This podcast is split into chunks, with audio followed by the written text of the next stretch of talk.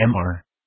Samuel Rutherford's testimony to the covenanted work of Reformation, from 1638 to 1649, in Britain and Ireland. Though the Lord needs not a testimony from such a wretched man as I, if I, and all the world, would be silent, the very stones would cry it is more than debt, that I should confess Christ before men and angels. It would satisfy me not a little, that the throne of my Lord Jesus were exalted above the clouds, the heaven of heavens, and on both sides of the sun, and that all possible praise and glory were ascribed to him, that, by his grace, I might put my seal, such as it is, unto that song, even the new song of those who, with a loud voice, sing, saying, Thou art worthy to take the book, and to open the seals thereof. For thou wast slain, and hast redeemed us to God by thy blood, out of every kindred, and tongue, and people, and nation, and hast made us unto our God kings and priests, and we shall reign on earth. Revelation 5 verses 9 and 10. And blessed were I, could I lay to my ear of faith, and say Amen to that psalm of the many angels round about the throne, and the beasts and elders, whose number is ten thousand times ten thousand, and thousands of thousands, saying, with a loud voice, Worthy is the Lamb that was slain, to receive power, and riches, and wisdom, and strength, and honor, and glory, and blessing. And if I heard every creature, which is in heaven, and on earth, and under the earth, and such as are in the sea, and all that are in them, as John heard them, saying, Blessing, and honor, and glory, and power, be unto him that sits upon the throne, and to the Lamb, for ever and ever I mean not any visible reign of Christ on earth, as the millenaries fancy, I believe, Lord, help my unbelief, the doctrine of the holy prophets, and the apostles of our Lord Jesus Christ, contained in the books of the Old and New Testament, to be the undoubted truth of God, and a perfect rule of faith, and the only way of salvation and I do acknowledge the sum of the Christian religion, exhibited in the confessions and catechisms of the Reformed Protestant churches, and in the National Covenant, divers times sworn by the King's Majesty, the State, and Church of Scotland, and sealed by the testimony and subscription of the nobles, barons, gentlemen, citizens, ministers, and professors of all ranks. As also, in the solemn league and covenant of the three kingdoms of Scotland, England, and Ireland. And I do judge, and in conscience believe, that no power on earth can absolve, and liberate the people of God from the bonds and sacred ties of the oath of God. I am persuaded that Asa acted warrantable, in making a law, that the people should stand to the covenant, in receiving into the covenant such as were not of his kingdom. 2 Chronicles 15 verses 9 and 10. As did also Hezekiah, in sending a proclamation through all the tribes, from Dan to Beersheba, that they should come, and keep the Passover unto the Lord at Jerusalem. 2 Chronicles 30 verses 6 and 7. Though their own princes did not go along with them, yea, and it is nature's law, warranted by the word, that nations should encourage and stir up one another, to seek the true God. It is also prophesied, that divers nations should excite one another in this way. Isaiah 2. 3 Many people shall go and say, Come you, and let us go up unto the mountain of the Lord, to the house of the God of Jacob, and he will teach us his ways. Zechariah 8. 21, 22 And the inhabitants of one city shall go to another, saying, Let us go speedily to pray before the Lord of hosts, I will go also. Yea, many people, and strong nations, shall come to seek the Lord of hosts in Jerusalem, and to pray before the Lord. There is also a clear prophecy, to be accomplished under the New Testament, Jeremiah 1 verses 4 and 5, that Israel and Judah shall go together, and seek the Lord. They shall ask the way to Zion, with their faces thitherward, saying, Come, and let us join ourselves to the Lord, in a perpetual covenant, that shall not be forgotten. It is also foretold, that different nations shall confederate with the Lord, and with one another.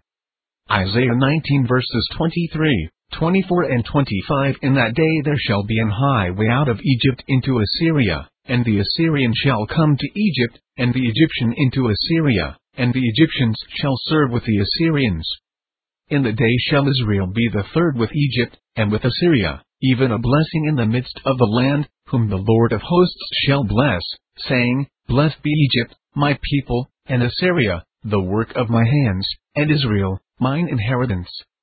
The Church of Scotland had once as much of the presence of Christ, as to the power and purity of doctrine, worship, discipline, and government, as any we read of, since the Lord took his ancient people, to be his covenanted church.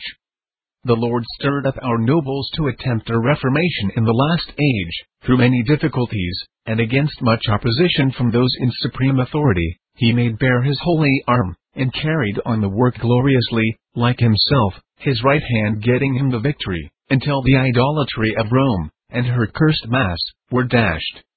A hopeful reformation was in some measure settled, and a sound confession of faith was agreed upon, by the lords of the congregation. The people of God, according to the laudable custom of other ancient churches, the Protestants in France and Holland, and the renowned princes in Germany, did carry on the work in an innocent, self-defensive war, which the Lord did abundantly bless. When our land and church were thus contending for the begun Reformation, those in authority did still oppose the work, and there was not then wanting man from among ourselves, men of prelatical spirits, who, with some other time serving courtiers, did not a little undermine the building, and we, donating too much upon sound parliaments, and lawful general assemblies, fell from our first love, to self-seeking, secret banding, and little fearing the oath of God. Afterwards, our work in public was too much in sequestration of estates, fining, and imprisoning, more than in a compassionate mournfulness of spirit toward those whom we saw to oppose the work. In our assemblies, we were more to set up a state opposite to a state, more upon forms, citations, leading of witnesses, suspensions from benefices, than spiritually to persuade and work upon the conscience, with the meekness and gentleness of Christ. The glory and royalty of our princely Redeemer and King was trampled on, as any might have seen in our assemblies. What way the army and the sword, and the countenance of nobles and officers seemed to sway, that way were the censures carried. It had been better, had there been more days of humiliation and fasting in assemblies, synods, presbyteries, congregations, families, and far less adjourning commissions, due peremptory summonses, and new drawn-up processes. And if the meekness and gentleness of our Master had got so much place in our hearts, that we might have waited on gainsayers, and parties contrary minded, and we might have driven gently, as our Master Christ, who loves not to overdrive, but carries the lambs in his bosom.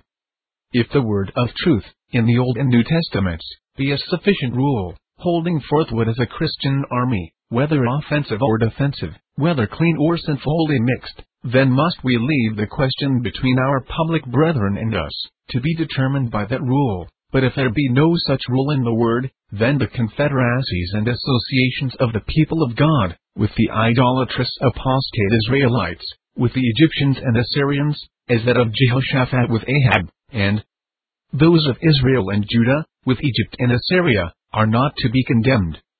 But they are often reproved and condemned in Scripture.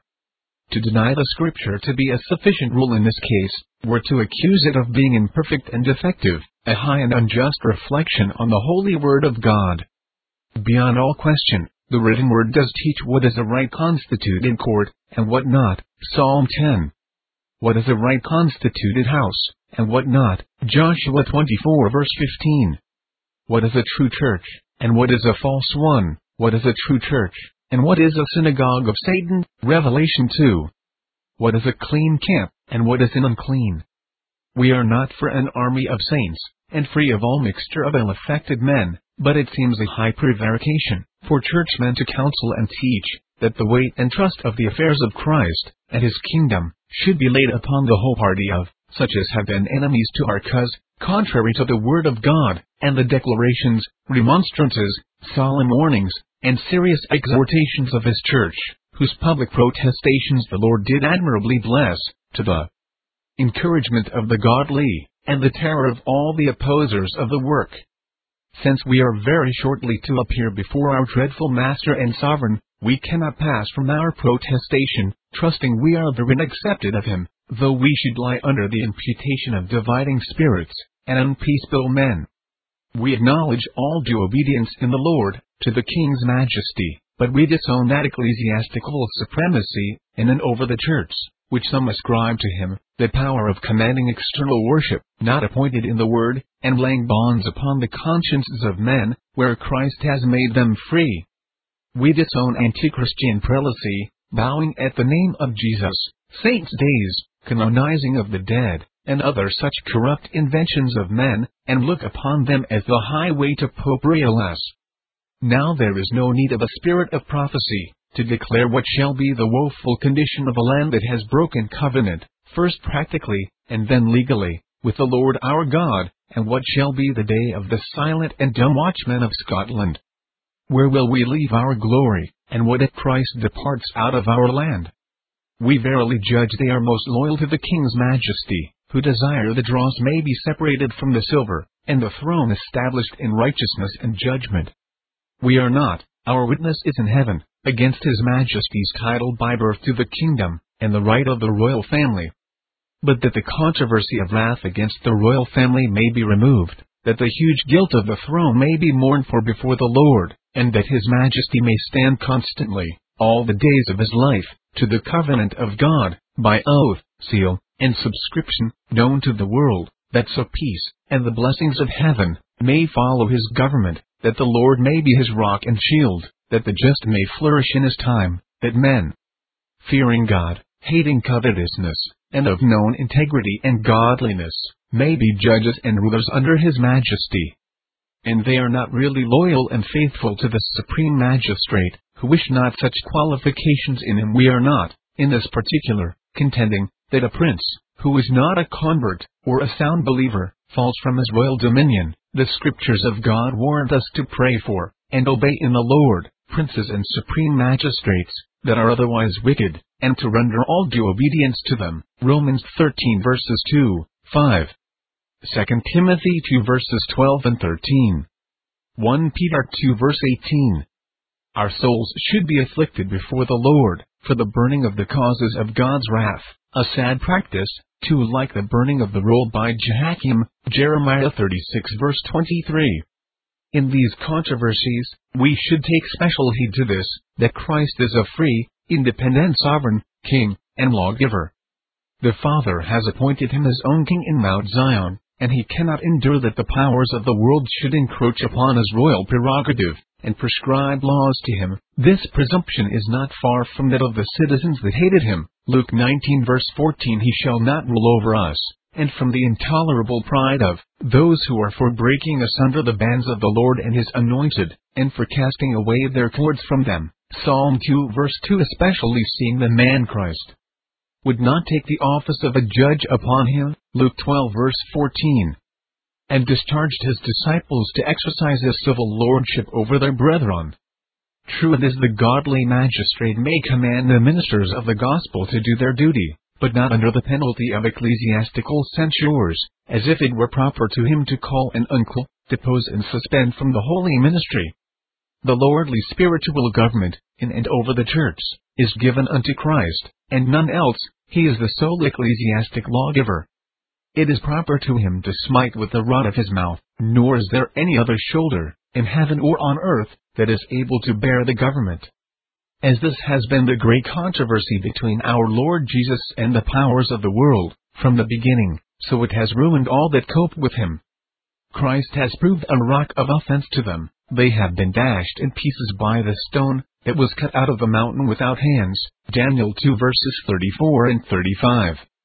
And the other powers, that enter the list with him, shall have the same dismal exit whosoever shall fall upon this stone, shall be broken, and on whomsoever it shall fall, it shall grind him to powder. Matthew 21 verse 44. As the blessed prophets and apostles of our Lord contended not a little with the rulers of the earth, that Christ should be the head cornerstone, that Christ is the only head of the church, as sure as that he died, was buried, and rose again, it is a most victorious and prevailing truth, not only preached and attested by the ambassadors of the Lord of hosts, but confirmed by blood, martyrdom, and suffering. Many precious saints have thought it their honor and dignity to suffer shame and reproach for the name of Jesus. And it is beyond doubt that passive suffering for the name of Christ comes nearest to that noble sample, wherein Christ, though a son, learned obedience by the things which he suffered. Hebrews 5 verse 3. Now, blessed is the soul, who loves not his life to death. Revelation 12 verse 11. For on such rests the Spirit of glory and of God. 1 Peter 4. 14. We cannot but say it is a sad time to this land at present, it is a day of darkness, and rebuke, and blasphemy.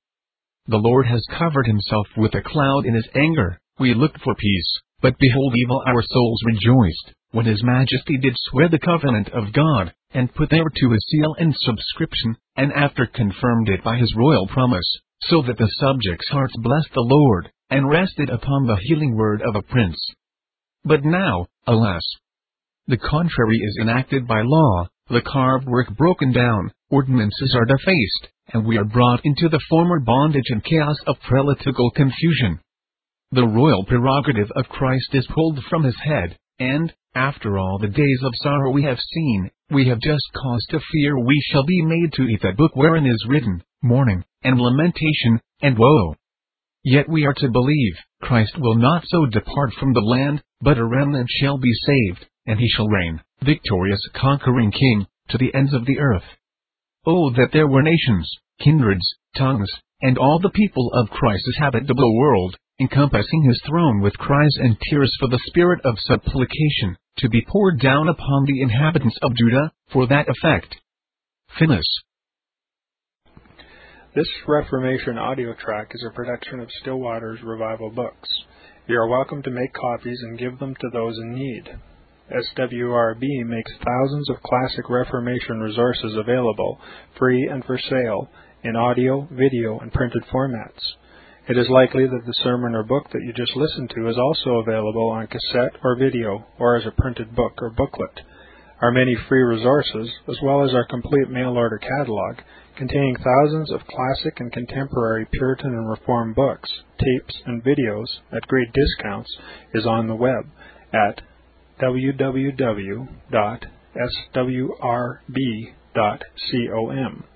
We can also be reached by email at swrb at swrb.com, by phone at 780-450-3730, by fax at 780-468-1096, or by mail at 4710-37A Avenue, Edmonton, that's E-D-M-O-N-T-O-N,